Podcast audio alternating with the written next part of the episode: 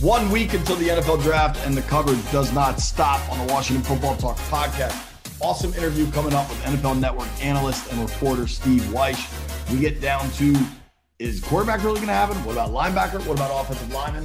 Plenty to discuss coming up right now. Draft is one week away. That means three straight nights of the middle of the night in my basement podcast. Get ready, everybody. Washington Football Talk podcast. Ourisman opened its first car dealership in 1921. Now, over 100 years and many dealerships later, Ourisman of Virginia can proudly say that when it comes to your car buying needs, if you want it, we've got it.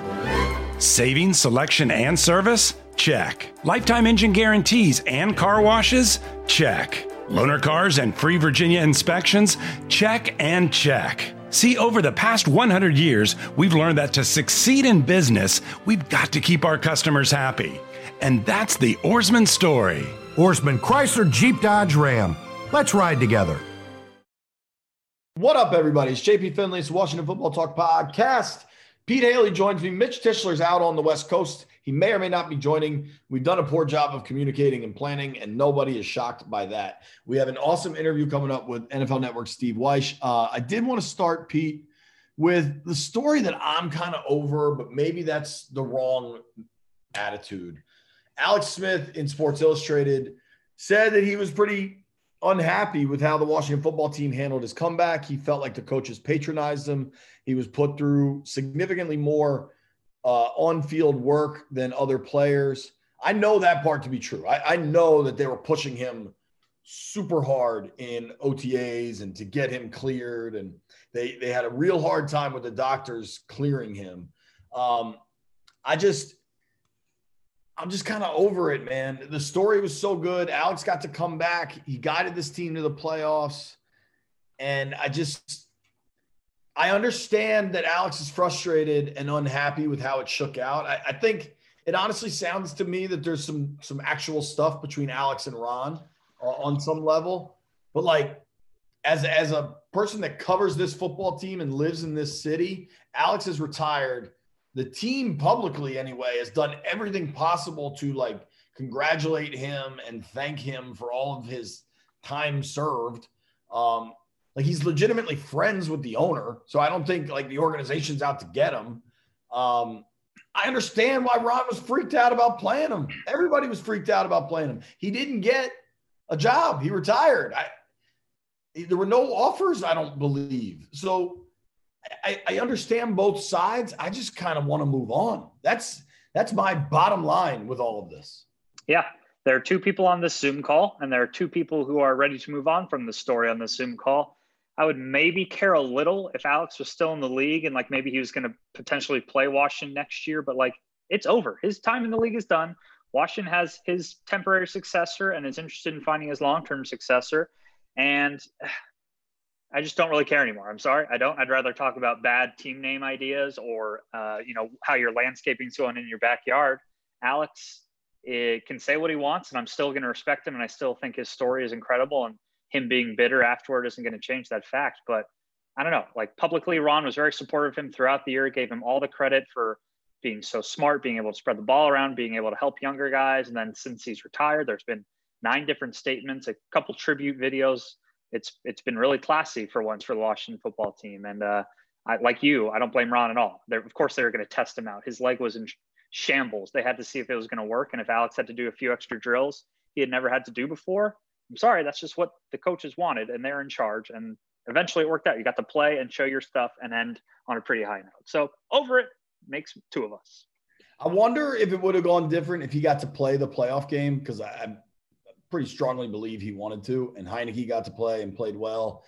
But dude, Alex could barely move in the Philly game. If if they don't pull Hurts and put in Sudfeld, I'm not sure Washington wins that game. Like, yeah. And the whole concern was, what if he gets hurt again?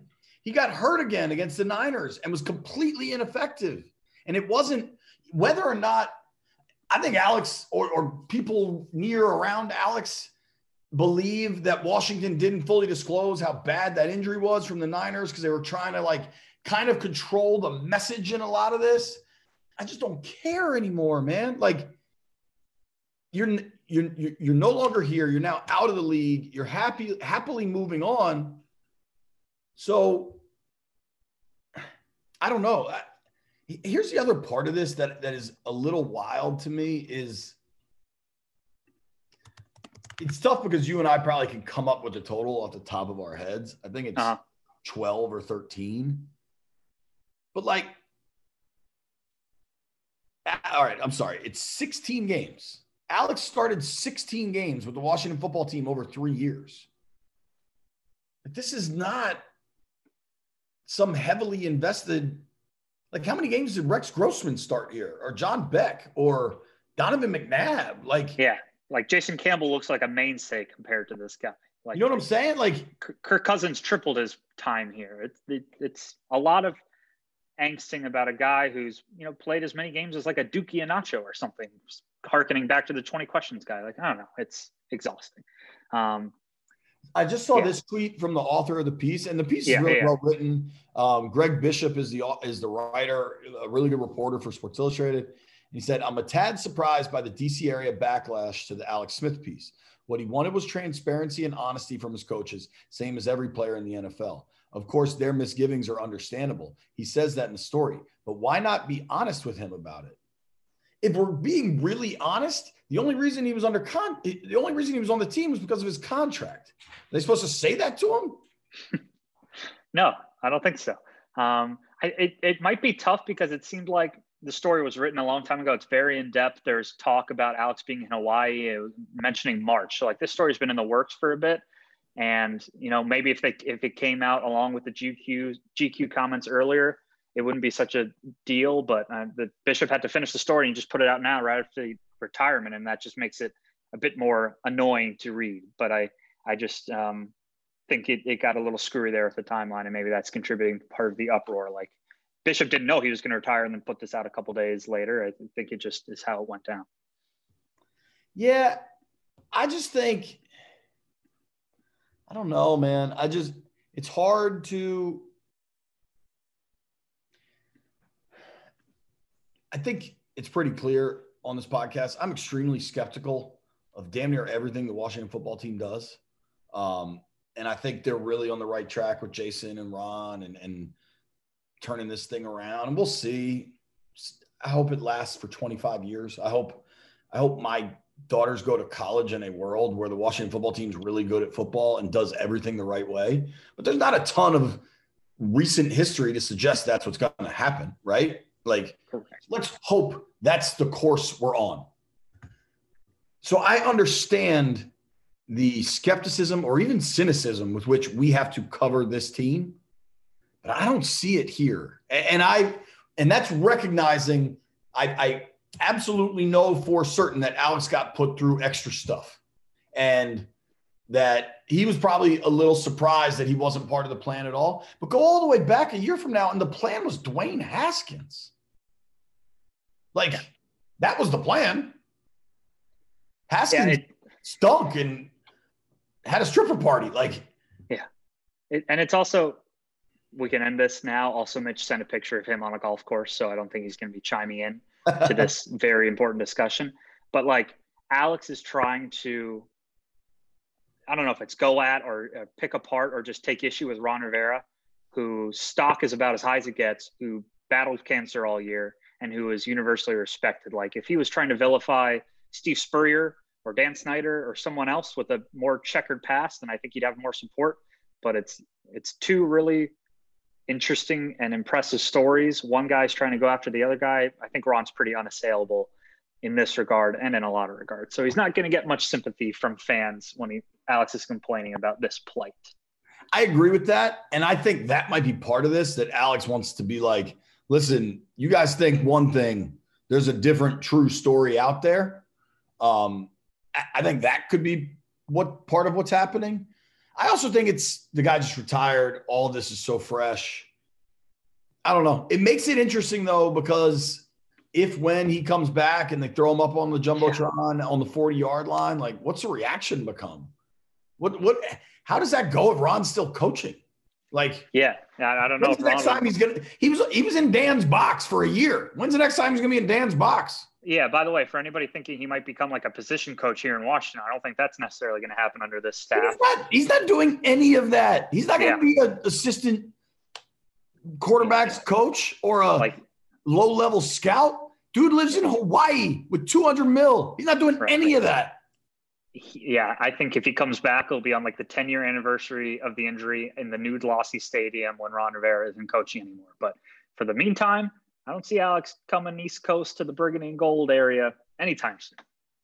And that's fine. He doesn't have to. That's fine.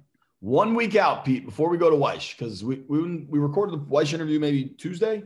Yes, and today's Thursday at 418 as we speak. Not only is Mitch on a golf course, that looks beautiful. He's on the Pacific. It looks like effing pebble, kind of. I mean, those are the cliffs. Yeah, I think it, it's more. Oh, he's at Monarch Beach. I wonder if he's trying to, you know, play golf at a the team's future hmm. name site, Washington Monarch Beach. Did you see the tweets from the team? Just, I'm telling you, the best path forward is to not talk about this damn name. Yeah, like, Jason Wright, his transparency is the exact opposite of Bruce Allen, and it's much better to be more transparent than less. But another briefing about the survey and saying we're actually still not close, we're not even limiting it down yet. Just power down for two months, get the house in order, and then start talking to us again. It's it's too much. The windows are too open in that house. They sent this tweet. This is from the official account. I mean, the official account has what a million people following it. How many people? 1.3 million people. Dude, the names included in the survey are not a final or comprehensive list. The names included in the survey are not a final or comprehensive list. Does that mean there's more names? Yeah. Like, I mean, what are we doing? Yeah. Like you still are thinking about others, really? It's talking. We're just, this intro before Wyche is just us ranting about things we're very over discussing and, and being uh, troubled with. I don't know if we have anything else, but this is another thing that's tiresome and is being beaten down. Don't talk about it until you know where you're headed, please. And then the flip side is that I'm excited. The team's having 3,000 fans on draft day slash night to take part in a draft party. Yo, that's good. That's a return to normalcy. I've been to a ton of draft parties at FedEx Field. By and large, they're very fun. There's you know, activities and big screens and kids and draft picks sometimes. Like it's fun. I, I'm I'm so excited that that's happening. It's it's it's a little bit of getting back to normal. So for fans that can be there, awesome. I, I am pretty sure I'll be there, and I look forward to seeing you. Um, yeah, yeah. Fred Smoot will be there. He's always a good time. There's going to be conversations with players and alumni, and Julie and Bram Weinstein and Bram Weinstein, yeah. excuse me. Uh, so many opportunities for fun, and that will be nice. It is Weinstein. I don't know. I, I wasn't there when you guys talked to him at the Rhino Brewery before uh, the season, so I haven't gotten updated info on what his last name is. I'll you just say Brian. I mean, you might have been too young, but when he was the 980 then Redskins beat reporter, he had like one of the most famous sign-offs. He'd be like, for you know whatever it was then for yes for for Team 980, I'm Bram Weinstein. I heard all of you guys do that to him at various moments on the sideline of practice, but I don't necessarily remember him doing it when I was growing up listening. But my dad listened all the time. I'm sure he'd know. Yeah, ask your dad. Um, so I, am excited. As so far, I'm I'm over one story. I'm annoyed by another, but I'm damn excited about the draft day thing. Um, yeah, it's not bad. Mitch says six holes in, and he has a one to one ratio of double bogeys to beers. So do you think he has six double bogeys? I, I think I was, three double bogeys. I was going to say three or four, um, but no matter what, whether it's three or four, having that many beers through six holes, a third of the round, knowing it's only going to go increase from there is is just a day in the life of Mitch on the golf course. He likes to pound, pound him off the tee, pound him in the cart. um, one week, how many hours in a week? I have no idea. Uh, um, let me do real quick math. Seven times 24, 100, 168. All right. So 168 plus three and a half is 171 and a half hours until the NFL draft starts, roughly. I'd say that's exactly spot on. What happens for the Washington football team in the first round? The Washington football team will miss out on their quarterbacks, hang out at 19, and land a home run pick in Micah Parsons. Mm. How about you, JP, the prognosticator? I don't know how in on the Micah Parsons pick I am. Um, I believe they take a lineman. I think they chill at 19 and take a lineman. So I'm saying this one just because I just had to do a mock draft with the uh, XM, the Fantasy XM NFL channel. Nice. Um, yeah, no big deal. Um, more content. um, I'm not busy. I figured I should do one more thing, and so I, we did this today on the radio, and I'm curious. I want your three. Me, B. Mitch, and Mitch actually joined us on the radio. Listened. Slater and Sewell are going to be gone they will be gone. Like like when we talk about quarterbacks, you you and I don't need to talk about Wilson and Lawrence because they ain't coming to Washington, right? Mm-hmm. And when we talk about tackles, Sewell and Slater aren't coming here, so we don't need to like just be extra verbose for no reason.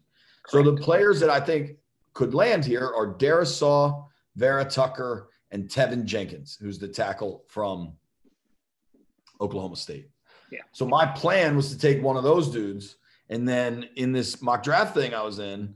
Teven, or if one of these top three wideouts fall, I think you just take them because it's an elite. Mm-hmm. So I'm kind of seeing these picks get texted to me. I'm interested. And then it's just like, boom, like I just start taking body blows. Mac Jones goes 15 to the Patriots, which I think if Mac Jones is there at 19, changes their plan. I, I don't know that he will be, but I kind of don't think he will be. I don't think any of the quarterbacks will be. But if Mac Jones is there at 15, I think it changes their plan. If Waddle or Smith is there at 19, I think it changes their plan. Waddle goes 16. Teven Jenkins goes 17. So that left me with Alijah Vera Tucker. And he's not the pencil him in at left tackle for the next 10 years guy that, that people like to talk about, but he's got a ton of positional flexibility, which we know Ron Rivera loves and talks about all the time. Plus, think about this. They have Scherff for this year. They definitely have Morgan for this year. But next year, I'm not sure it's a given. I mean, Morgan's still under contract, but and honestly, at, at what you're paying Morgan, assuming he stays healthy, I would think you keep him. Mm-hmm. But like, you know, he'll be going into the last year of his deal with no guarantees on there. Like having a really flexible player that can play all over the offensive line, while it's not addressing left tackle of the future, it's super valuable. So I, think AVT is my pick yeah. right now. Yeah, I mean, you can kind of play him wherever you want in year one, whether it's left guard, left tackle, whatever you're more comfortable with. That kind of lets you see where he's good, and then depending on Scherff or Moses' future, you have the chance to move him around, etc. So I like the pick. Um, I think it is interesting that we've talked so much about trading up and we've talked so much about, all right, if they don't trade up, what do they do at 19? That you haven't heard much from the trade down crowd. And I haven't heard anybody predict that. And I know that's always appealing. So uh, I do wonder if, you know, something happens where a crazy player falls that Washington's not expecting, but they don't need like, I don't know, safety or something or an edge rusher, the top edge rusher, for example, or somebody likes Travis Etienne then they could trade down and acquire more picks. And we just haven't had time to cover that, but that's always an option and always a uh, good option, depending on which pundits you believe. Just more swings at the plate. It's always a good thing. I'm fine with trading down. It supports my veteran quarterback in 2022 theory also because yeah, might need, popularizing that theory. Might, might need extra ammunition to go get Matt Ryan or Aaron Rodgers or whoever the hell it is. Yeah. Uh, should we get to Wyche? We should get to Wyche. Um, yesterday, I went and played golf with B Mitch at uh, Cattail Creek in Howard County, which is a dope, really fun course. Um, really enjoyed it. I want to get out there when it's not hurricane force winds because it's not like a bomber course all the time. Like you, you can mm-hmm. hit irons off the tees a lot. Um, Love that. Yeah, it, it, was fun. It was re- really, really fun. Um, I forgot my golf clubs, which was yeah. a bit of an error. Um, Just beyond idiotic. Well, do you know what we've done so far in the 15 minutes or so we've been talking? Um, what? Oh, no Ourisman, no Ourisman. Want to say thank you to Ourisman Automotive of Virginia. We ride with them. Want you to do the exact same thing. Check them out online. OurismanVA.com. Again, OurismanVA.com. Six dealerships all over Northern Virginia. Sell you anything you need. They got Buicks, they got Toyotas, Um, you know, Peter, my lease is up the end of this year. I'm already, I'm already looking. I'm already yeah. considering my options. Yeah, it's good. You got to plan long term. Um, and I thought my heart dropped. I thought you were going to say, you know, we've done 15 minutes. Let's talk to nobody because I didn't hit record. I did hit record, so this all is going to exist. Thank God. Good deal. Thank you to Ourisman VA. Thank you to Pete for hitting record. And here comes Steve Wyche. On the football field, the action happens in the blink of an eye. It's like that off the field too when you've been injured. In a split second, your life is changed. Whether on the field or in the courtroom, when you've been injured, you need the right teammates by your side. You need Chasen Boscolo, a law firm willing to protect and fight for your rights. On the football field or in the courtroom, having the right team determines whether you win or lose. When injuries change your life, call Chasen Boscolo, trial lawyers that care. Ourisman opened its first car dealership in 1921. Now, over 100 years and many dealerships later, Ourisman of Virginia can proudly say that when it comes to your car buying needs, if you want it, we've got it. Savings, selection, and service? Check. Lifetime engine guarantees and car washes? Check. Loaner cars and free Virginia inspections? Check and check. See, over the past 100 years, we've learned that to succeed in business, we've got to keep our customers happy. And that's the Ourisman story. Ourisman Ford Lincoln. Let's ride together. All right, it is a big, big, big pleasure to be joined by Steve Wyche of the NFL Network. You can follow him on Twitter at Wyche89. He's got the Huddle and Flow podcast. He's everywhere. I know this is a busy time of year with the NFL draft coming up, Steve. Um, for us in the Washington football world, the biggest debate is is Washington actually going to move up for one of these quarterbacks, or is that just a ton of pre-draft smoke? I think they could if one starts to fall. I mean, I don't see them getting into the top five because coming from 19 to five, I mean, you are mortgaging so much of your future for that one player. So you you have to nail it. And we know three are going with the first three picks. So you're going to have to get up to four. And is that the guy you want? I don't see them moving up unless one of these QBs starts to get into the 10 or beyond range, which is possible. I mean, look, let's say the 49ers, this whole Mac Jones stuff has been a ruse, and they go with Trey Lance or Justin Fields. That's a player who's going to start to slip because there's a lot of teams who don't have them nearly as highly rated as supposedly the Niners do. Remember, Mac Jones was no, no, one was thinking about him top five until the Niners made the trade to get to three. So if that's all a ruse, he could slip. So maybe if that's somebody Washington likes, we'll see. But wh- whomever that could be, I do not see them trading up unless that quarterback starts to get down to that double digit draft range. So then maybe it's not as much freight that they would have to give up to get to that spot. I'd contend Fields and Lance should go ahead of Mac Jones. I, I think it's kind of crazy that that he is the guy that might be going third overall. I mean, that's what makes the draft just just so interesting. I know you've been on the road at a lot of these pro days. Kind of bigger picture, how weird is this? I mean, normally the combine, the senior bowl, like it's also regimented. How weird has just this pre-draft process been? I've only been to one pro day because of COVID protocols. We, we couldn't bounce all over the place. So I was at Brigham Young. I saw Zach Wilson. How was um, he in person? Players. I mean, watch him throw the ball is a treat. But I mean, but at the same time, I'll say this. You know, every pro day I've gone to with a quarterback, it's a treat. It, it should be. The only time it's newsworthy is when it's not. Remember when Teddy Bridgewater did not have the great pro day? That's when it's newsworthy. Because you know, I've seen Matthew Stafford. I've I've seen, you know, uh, Jameis Winston. I mean, all these guys do these things. They look great because they're choreographed. They're throwing the receivers they know, things like that. That's what the combine is different. You know, and it's two years in a row that we really haven't been able to do this.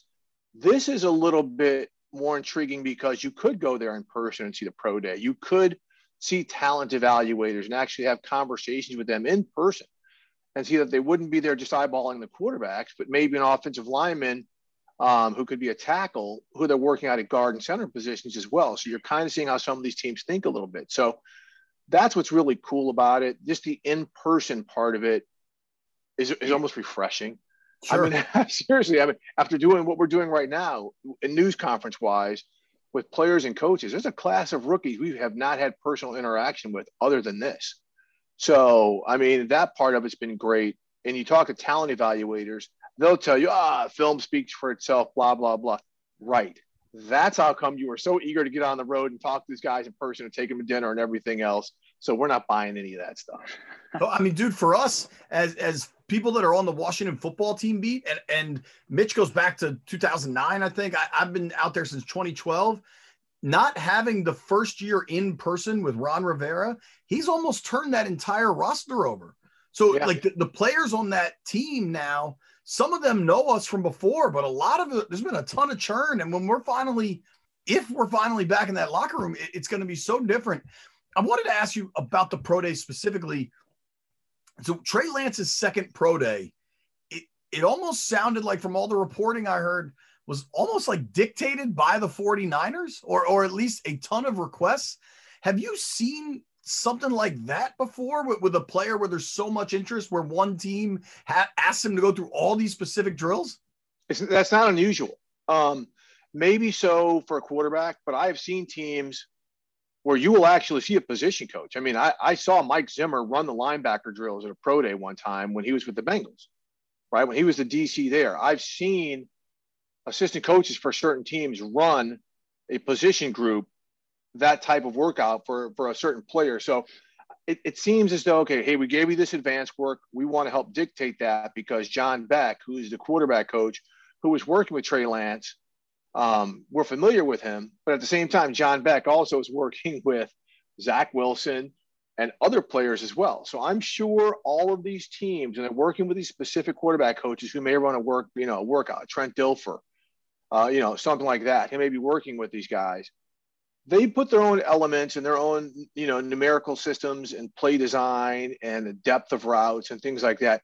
They may ask those things be in there so just so they can see that. So, you know, I, I know with Zach Wilson, you saw a lot of routes, uh, tight end routes, a lot of things on the move, a lot of things that uh, Mike LaFleur, you know, the Shanahan, that whole group, McVay group, that whole what they like to do. You saw a lot of that with his pro day. So uh, they, they all have their hands in it. So, but maybe there's, you know, the 49ers are having fun with this right now. This whole Trey Lance, oh yeah, let's get it out there right before pro day that we dictated this. They're, they're, they're playing us right now. So, I, and I, and I kind of love it because it does make it, it intriguing at number three. It's also crazy just to hear all the names LaFleur, Shanahan, McVay, and remember they were all here in DC. There you go. Go ahead, Pete. Sorry, buddy. Uh, JP wrote a story this morning, Steve, about how Washington could bide their time and maybe be in on a Matt Ryan or an Aaron Rodgers next off season. Mm-hmm. Um, and of course, there's always more quarterbacks to draft. There could be more veterans who come available. Um, knowing with that, would you be content if you were ahead of this Washington football team? Would you be content waiting for that next year and rolling with Ryan Fitzpatrick and this team that you already have? Or would you be inclined to just try and get a younger quarterback, not have to mortgage the future, but if one falls, would you like that option better and put him behind Fitzpatrick? Which way are you leaning there? Tough call. Um, you know, you look at Ron Rivera, you know, and when he had Norv Turner, they developed Cam Newton from the time he was a rookie. But for the most part, since then, that whole develop thing really hasn't been part of their MO. But it depends on your whole roster. Um, with the way look, if you're going to go, if you're expecting a Russell Wilson or Aaron Rodgers or Matt Ryan or Deshaun Watson, guys like that, they, they could very much be available next year. And you're willing to absorb a contract, which actually in financial terms will be smaller than, you know, than some of these other quarterbacks coming up. They're already under those deals. Then you you bide your time. But don't think you're going to be the only team in those sweepstakes. And you know, those teams are going to have a little bit of compensation leverage, but not as much as they would have now.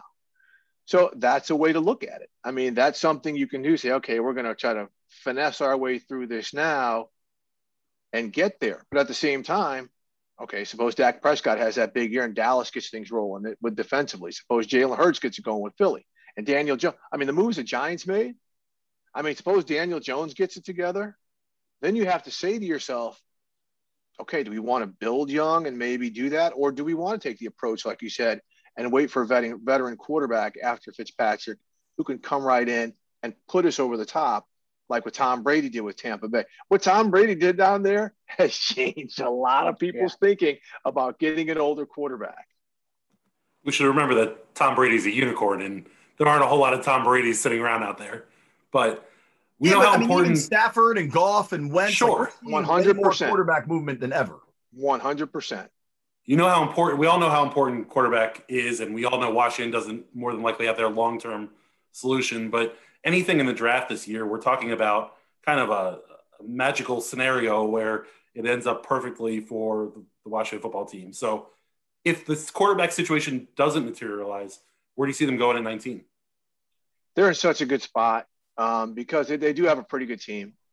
Um, if, it's weird because you know the offensive tackles there could be a run on those tackles or some of those offensive linemen a little bit before you get to 19 right so maybe they move up if they want one of these guys they may have to move up to get one of these guys or they can sit back and wait because that means it's going to be a run on quarterbacks potentially a run on offensive tackles definitely a run on wide receivers so some of those cornerbacks are going to be right there waiting for him, right? Some of those edge guys, it's not a deep edge guy group or linebacker group overall, but if a guy like Micah Parsons from Penn State is sitting right there, it's going to be hard to pass up. I mean, it, it really is. And so they've got some potential. And I know like Martin Mayhew is an incredible processor of talent. And I think what he also has learned the last couple years, you know, with the 49ers is you cannot, as much as we talk about corners and this and that, having a great front seven buys you a lot of luxury. It buys you time for your quarterback to be just okay, right? It buys you time for your secondary to be just okay.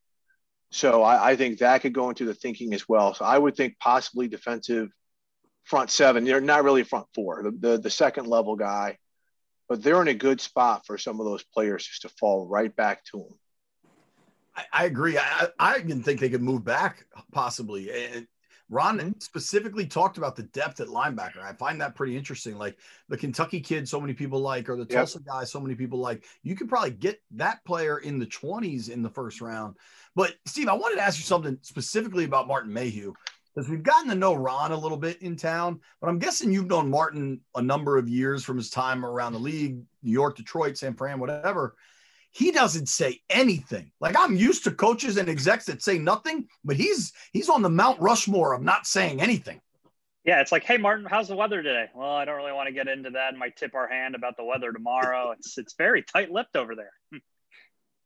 That's because you are now with an organization that has a one voice uh, leader. Martin Mayhew is engaging in everything as you can, but you are with a one voice organization. That voice is Ron Rivera and that's how it's going to be. I mean, that clearly has been decided. You're barely going to hear from anyone else. Martin is close to the vest. He is a, a, quiet guy, but you know he's a former player too. Now he's got he's got a little bit, you know, he's got a little bit of player in him. A defensive back. Those dudes are the most verbal of any football player in history, other than wide receiver. Sure, but, one and one there, yeah. you but you know, again, you're you're just in a situation where it is, it is a one voice leadership, just like in Dallas. You're really not going to hear from anybody but Mike McCarthy. You know, they're they're just teams that decide on that that one voice. And so Martin, he'll he'll talk. He's just not going to say anything. But you're just at a point right now. Again, this is where Zoom hurts us, though. Totally. Like, totally. yeah, I mean, this this is where Zoom, as us in the media, it really affects us because if you have an engaging personality and you have a reputation, whatever, where you can build trust, and credibility where you can build trust, the guys will talk to you. Um, even if you're in a one voice type of situation, you got you guys know how this works. But you know, as long as we're, you know, however far away we are via Zoom, it's the manipulation can be absolutely fantastic. It's the Zoom stuff, all like all of the time that is public when the cameras are on could, would still be the same. But the time in between when a coach, an executive, a player walks in the door before they're in front of the camera or before the mic is on or while they're setting up the lighting, all of that is invaluable to kind of our world. And all of that has been removed. It, it, it's been tough, man. It's been different anyway. Well, like you said, it's tougher for you too because you have a new coach you have not had face to face time with, where you can walk the field with him during training camp, right? Or just do whatever. And now you've got a new general manager in Martin Mayhew, who's got ties to that organization, who you can't walk the field with, who you can't introduce yourself with and look in the eye. And, and that's very, very hard. And like I said, there's a rookie class who thinks this is the way this is the way it's going to go. And when I don't know if we're going to be in locker rooms this year, I, I still don't know if that part's going to happen. However, we're going to be at practices, it looks like, right? So we can maybe walk with them on the off the field. I just don't know what that protocol is going to be. But even if they are at a press stand or we do a request for them for post practice, as you guys know, those training camps and everything are valuable for that type of time. Totally. And you know, if we are able to even stand six feet away and just chop it up, however the whatever the protocols are going to be, it is invaluable. Where they can see you, where they can see how tall you are, where they can look at you and say, "You look different than you do on TV," or "Man, I didn't know this is what you look like behind that byline." I mean, there's all kinds of just human nature things that that work when you're in person that just do not work on Zoom, mainly because you're sharing it with 10 other people and you can't occupy all the time. Totally. Yeah. And it's from the GM on down all the way to the position coaches and, and Sure. all those guys who give you, you know, who you can get so much from. Equipment And guys. it's not the, a lot of Those are my guys, the equipment like- guys. You're trying to get insight inside info to a dirt. Like you just want insight into the team you cover to try to present the best information. And it's it's uh I don't know, it's been a unique challenge. I'm curious how you think Washington stands up in the NFC East. You talked about Dak, you talked about if Yep. DJ ever gets it going with the Giants. What what do you think about the East this year? It's it. Look, the East is always the East. Okay, last year it was down because everyone had sub 500 records, but it is almost a 10 and six, nine and seven champion every year, and it typically comes down to the final two weekends of the season to determine the, the division. For as long as I can remember, it is always mucked up and jumbled up into the final two weeks, at least between two or three teams. So it's going to be the same way this year. So we look at Washington, we see that great defensive line. We see that they've really built a physical type of football team. You add a Curtis Samuel, who is a fun player to watch. I mean, he can play running back. You can do stuff with him in the slot. He can hit it deep. He is an exciting player. Add him and Terry McLaurin. You're thinking with the way Ryan Fitzpatrick plays, he doesn't have to work that hard because he's got playmakers around him, right? But then you say, wow, the Giants with Saquon Barkley, and if they can get some of the healthy players back and some of the pieces that they added, Kenny Golladay, players like that. What do they do in the draft? Do they try to move up in the draft to get someone like Kyle Pitts to really? Uh, I mean, no one's going to give up the option to get Kyle Pitts, by the way. So that's not going to happen. I'm just throwing that out there.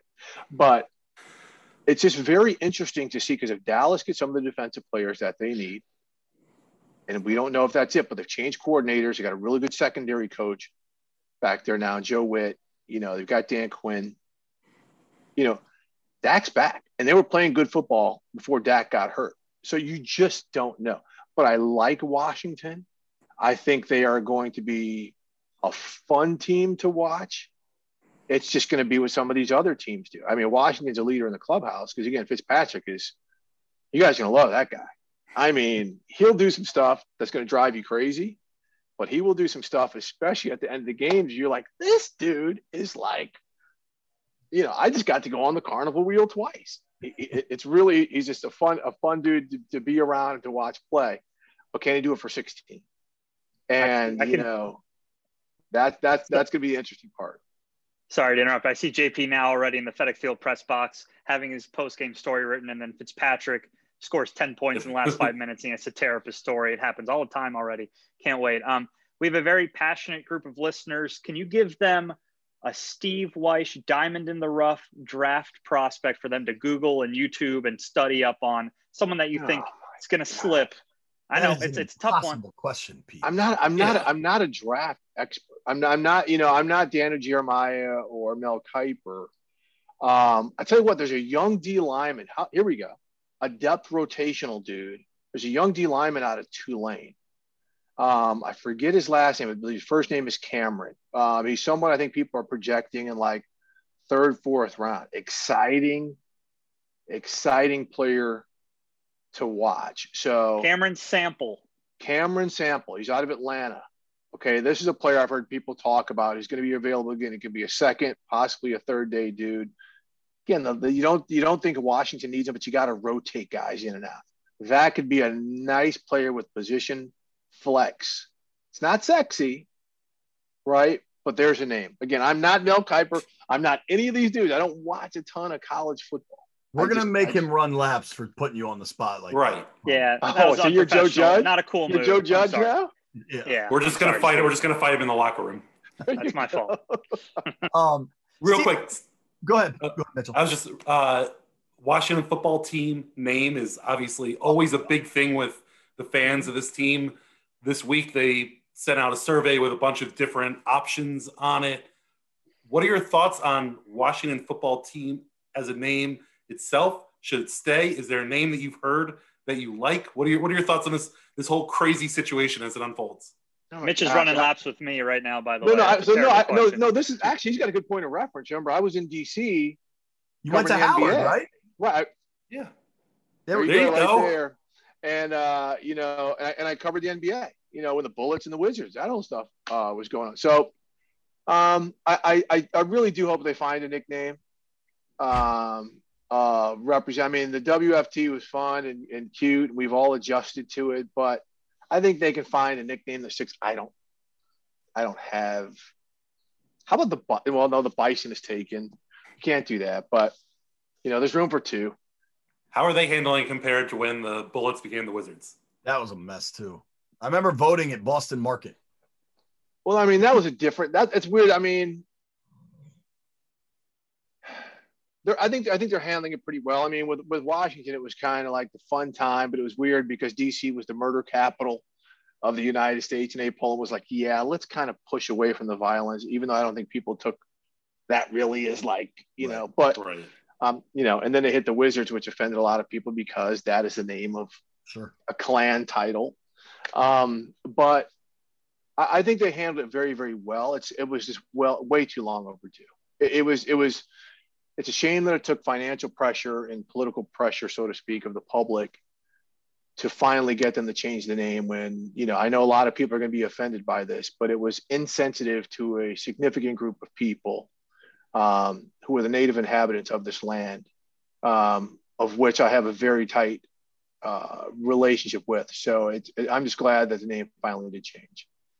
I'm, I'm wondering, Steve, just from your time in DC, do you like, do you remember when you were here? Washington was certainly better than they've been maybe over the last 25 years or whatever. Do you remember them fondly? Like, do you look forward? Not many people look forward to going to FedEx Field, but like, do you like coming back? What's your relationship with the city and then with the team? So I grew up between Minneapolis and St. Louis. So I hated them. I hated them. I hated the Cowboys, especially the Cowboys, because I grew up a Vikings fan and they were forever knocking us out, like in the conference championship round.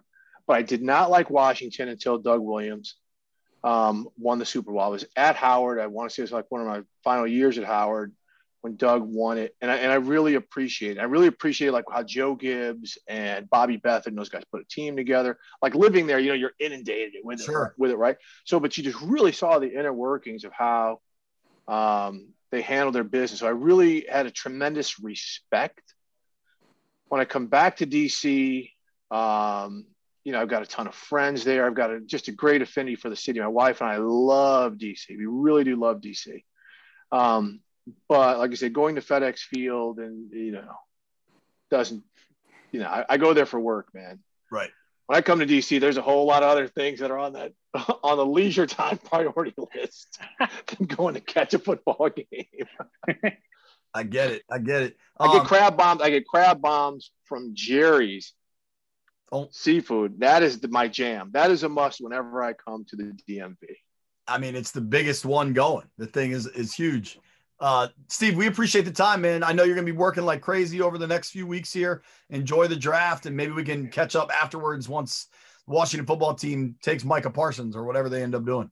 There we go. And if I come to town, we're going to go to Jerry Seafood, crab bombs on me, and it will not be via Oh. Zoom. So I'll bring Oh. yours. I'm all the way. I'm in. saving this All audio. Thank you very much, Steve. Thanks for having me, guys. Thanks, Steve. Ourisman opened its first car dealership in 1921. Now, over 100 years and many dealerships later, Ourisman of Virginia can proudly say that when it comes to your car buying needs, if you want it, we've got it.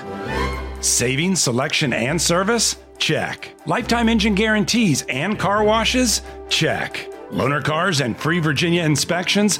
Check and check. See, over the past 100 years, we've learned that to succeed in business, we've got to keep our customers happy. And that's the Ourisman story. Ourisman Chantilly Kia. Let's ride together.